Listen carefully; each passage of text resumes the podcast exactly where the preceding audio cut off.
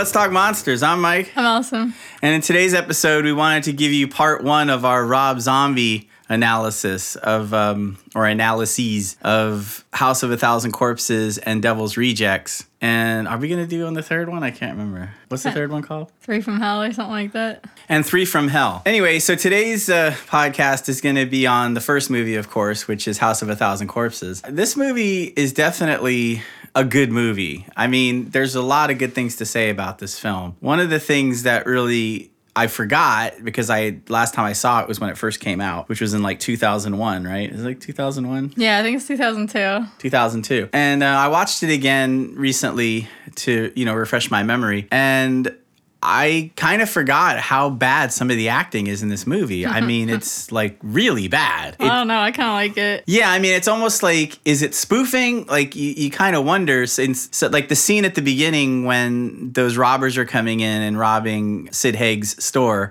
it's just, okay, this is a joke, right? And maybe it is, you know? That being said, the scenes with Sid Haig and uh, Karen Black are extremely strong. I mean, so it's one of those films where it depends on who's in the scene as to like how good the acting is. Let's put it that way. And the scenes where the acting isn't very good, you just have to scratch your head and say, okay, well maybe that's intentional or something like that. Yeah, I feel like it's this movie reminds me a lot of Creepshow in the way where it's like it's kind of comic booky. The characters are very like character, you know what I mean? Like they're not trying to be like realistic everyday people. Also colors because there's a lot of like bright extreme colors, especially red and blue, which is another thing Creepshow uses. So yeah, it's all there, you know. Um, yeah, it definitely has. It's like at least half comedy. It's pretty funny, even though it's so gory and everything. Yeah, I mean, and I don't mean to say, you know, with the acting is bad, is it like that means it's a bad movie and don't watch it. Like I said, I mean, I think it's a good movie. I mean, and to go continue with that theme, there, there's really no plot either. So it's really just kind of a collage film. And that's something else that I forgot about. You know, these people get snared into a web and they wind up at the mercy of this deranged family. Oh, and by the way, this this is also the continuation of our deranged family series. So I just wanted to mention that. I think I forgot to mention that at the beginning. And then that's pretty much it. I mean, they once they get captured, there's pretty much no hope for them. They're all going to get killed in one way or another. Yeah, And- it's just about seeing like how they get killed, Right. And all the stuff this family does like on display. Yeah. and yeah, it's literally like a collage because there's parts where there's just like random cutaways, and it'll just be like baby dancing or like Otis just like saying something to the camera, almost kind of like MTV or something. So. Yeah, Yeah, I mean, it's really very collagey, and I like it because Rob Zombie's pretty much the same age I am, and he obviously grew up with all of the same stuff I did. All he was into all of the same monster movies. I can tell. That's why I like his stuff. I'm surprised there wasn't a scene with Aurora monster models and some of the other stuff that we had when we were kids. yeah, maybe it was in the background. Yeah, I mean, it's but they, like they have Universal monsters in the movie. Yeah, exactly. I mean, he's really all I can say is that I'm jealous of the guy because, you know, he he had a successful music career and then he was able to make monster movies in the way that, you know, pays homage to my generation, us early Gen Xers and the stuff that we grew up with in the late 60s and 70s. And it definitely has that vibe to it. I mean, he's definitely doing a 1970s thing. I mean, the, the film is set in 1970 what? Seven, I think. 77 yeah. Yeah. and so yeah i mean but what i'm saying is if you're expecting a movie that has like a plot and good dialogue and solid acting all the way through that this isn't that film I mean, this is very herky jerky, but I love the collage aspect. I love the inserts that he puts in there. I mean, the scene where baby's going to the liquor store Yeah, and so random. and it's just cutting to that weird like what i think to be a snuff film it could just be like a 50s or 60s porno film but it's it's just so effectively done i mean the energy of the movie is great you know and then some of the other cutaways towards the end of the movie when they're you know when they're showing you the tunnels underneath the house and there's just all of this weird sort of it's almost like mad god you know? I, I wonder if phil tippett you know, was inspired a little bit in his animation with some of the stuff that happens in House of a Thousand Corpses at the end. Because isn't like the main villain have that same kind of uh, gas mask thing? Yeah, well, the thing about the the yeah, the very end, it's funny because the whole rest of the movie is like all Texas Chainsaw, you know, like very like low tech basically. But then at the end, when they go underground, there's like a little bit of like steampunk, like almost like post apocalyptic stuff. But like because the yeah, there's this guy Doctor Satan, he's the one everyone's looking for, but I think they think he's like just a legend or something like that. But it turns out he's real and he's like so decrepit, his arms are being held up by these like metal these metal braces that are attached to the ceiling or something. And then yeah, the main I guess quote unquote main villain at the end is like the father of the family, but he looks like the Metaluna mutant or something. Like yeah, he has a gas mask on and he has like goggles, and then he takes the gas mask off and he just has like this like insect mouth. So that's weird, you know. yeah, I mean, it really just gets, it starts to really go into a few different directions towards the end, but it doesn't ruin the movie for me. I mean, I would say that that ending is kind of like my least favorite because it gets away too much from the parodying of Texas Chainsaw and Last House on the Left and the stuff from the 70s, which he's obviously parodying and trying to remake a movie of those films. But what I love about what he does is, this is a very semiotic thing. It's almost as if the characters in the movie know that they are parodying the earlier movies from the 70s. So that's sort of built into the way that they project themselves. You know what I'm saying? Like it's not Yeah. it's not a first layer like if you watch Last House on the Left or Texas Chainsaw Massacre, that's done for real. You know what I mean? Like the actors and everything, it's you're led to believe that these kids don't know what they're getting themselves into and they wind up getting murdered by this these deranged families and so on and so forth. But in Rob Zombie's film, it's like a wink and he's saying, "Well, we all know what this is based on, right?" But then he doesn't do like a straight up remake where all of the characters, even the victims and everyone are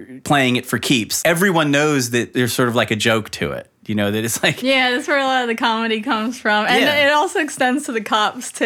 The cops are like very cartoony. and once again probably done more so for laughs but is still just very effective the longest scene of a gun being held to someone's head As the camera just, pan, just pans out slowly. it's that is so 70s that is so great i yeah, mean and the colors and everything. there's a scene in um in this movie called The Verdict, which is not a horror film. Stars Paul Newman. It's one of his best films, if not his best film, in my opinion. He didn't win the Oscar. He should have.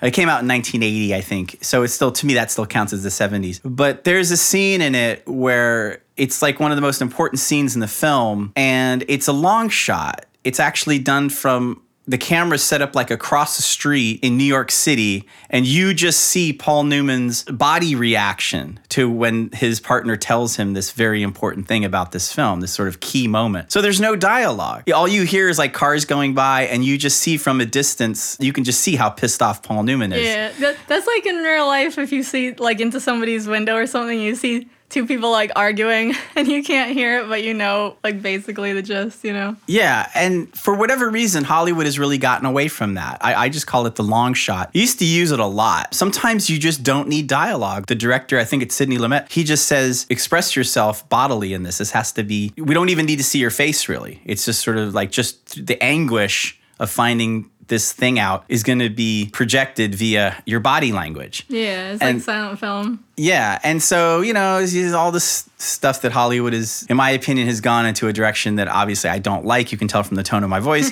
but the fact that Rob Zombie, even though this was 2002, he's still making films like this even today, and, I, and thank God, you know, that somebody gets it and they understand the importance of no dialogue, and you can just have a scene where you know this really evil guy is holding a gun to someone's head, and you know what's going to happen. Yeah, well, not not to mention the whole scene is like a musical scene. There's not. I don't think there's any sound because you. It's just like the music playing, and then that's the end of the song. Is like the long shot. Right, yeah, and that's fine, and the music is great, you know. Yeah. Uh, the other thing I wanted to mention about this film is just once again how it pays homage to the old haunted house rides that we used to have at the carnival because uh, Sid Haig's what, what's the name of his place? It's the mu- Oh, it's Captain Spaulding's Captain Museum Spaulding's- of um, Monsters and Madmen or something like that. yeah. so it's a combination sort of uh, horror wax museum, like or just you know horror figures on display, along with a little ride.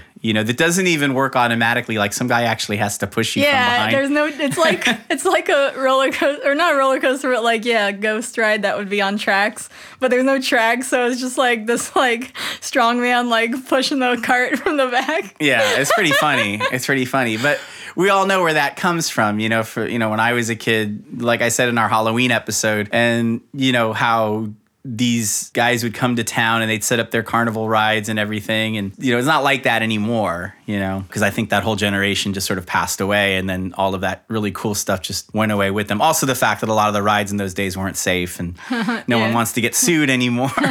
um, but yeah, so it has that. And then it has the, you know, the strange, the strange exhibits, you know, the man who's half man, half fish, the gorilla woman, you know, that kind of stuff. That- like that's also in this movie as well. So um, Yeah. Oh, yeah. And then there's like some stuff that is similar to the book Geek Love, which I don't know if it's like a direct ripoff or it's just like the same type of thing. But because once they go into the family's house, like um, there's all these like ba- like I guess babies in jars and stuff like that, and it's like implied that these are like kids that the mom had like stillborn or something like that, which is straight out of that book. Like basically in the book there's like six kids that are like comprise the freak show, but then there's like 10 babies in jars. They have like names and everything. And that's like, they're just on display, you know, like the whole thing is like for the circus. And then, yeah, they have that in here. Yeah, every single one of these uh, children in the family is like some type of oddity, other than baby, I guess. But, you know, she's like a stripper, so that's like, her, that's her way of uh, contributing. Yeah, and so you know to wrap this up, you know Rob Zombie does a great job of presenting this horror film that owes more to the 70s than anything else. And we know who the villains are. Uh, there's really no one to root for in this movie. There's no one's really very likable. I mean, as far as the victims are concerned. So maybe that's a little bit comes a little bit more from the 80s. Uh, The girl who almost gets away at the end. It, it's I'm not sad that you know she actually doesn't get away. well, It's- we hardly even know them, you know? yeah. The genius of this film also setting it up so well for the sequel, Devil's Rejects, because with Devil's Rejects, he's going to up the ante a bit. I, I think by a couple clicks, and he's he's already built into these characters, the three main characters, Otis and Baby and Captain Spaulding. Yeah. yeah, and uh, he's already set them up because he puts enough in House of a Thousand Corpses into those characters, certain traits that they have that are going to be really pivotal in the next movie and what he winds up doing with that. And we'll get there in part two of this. Bye.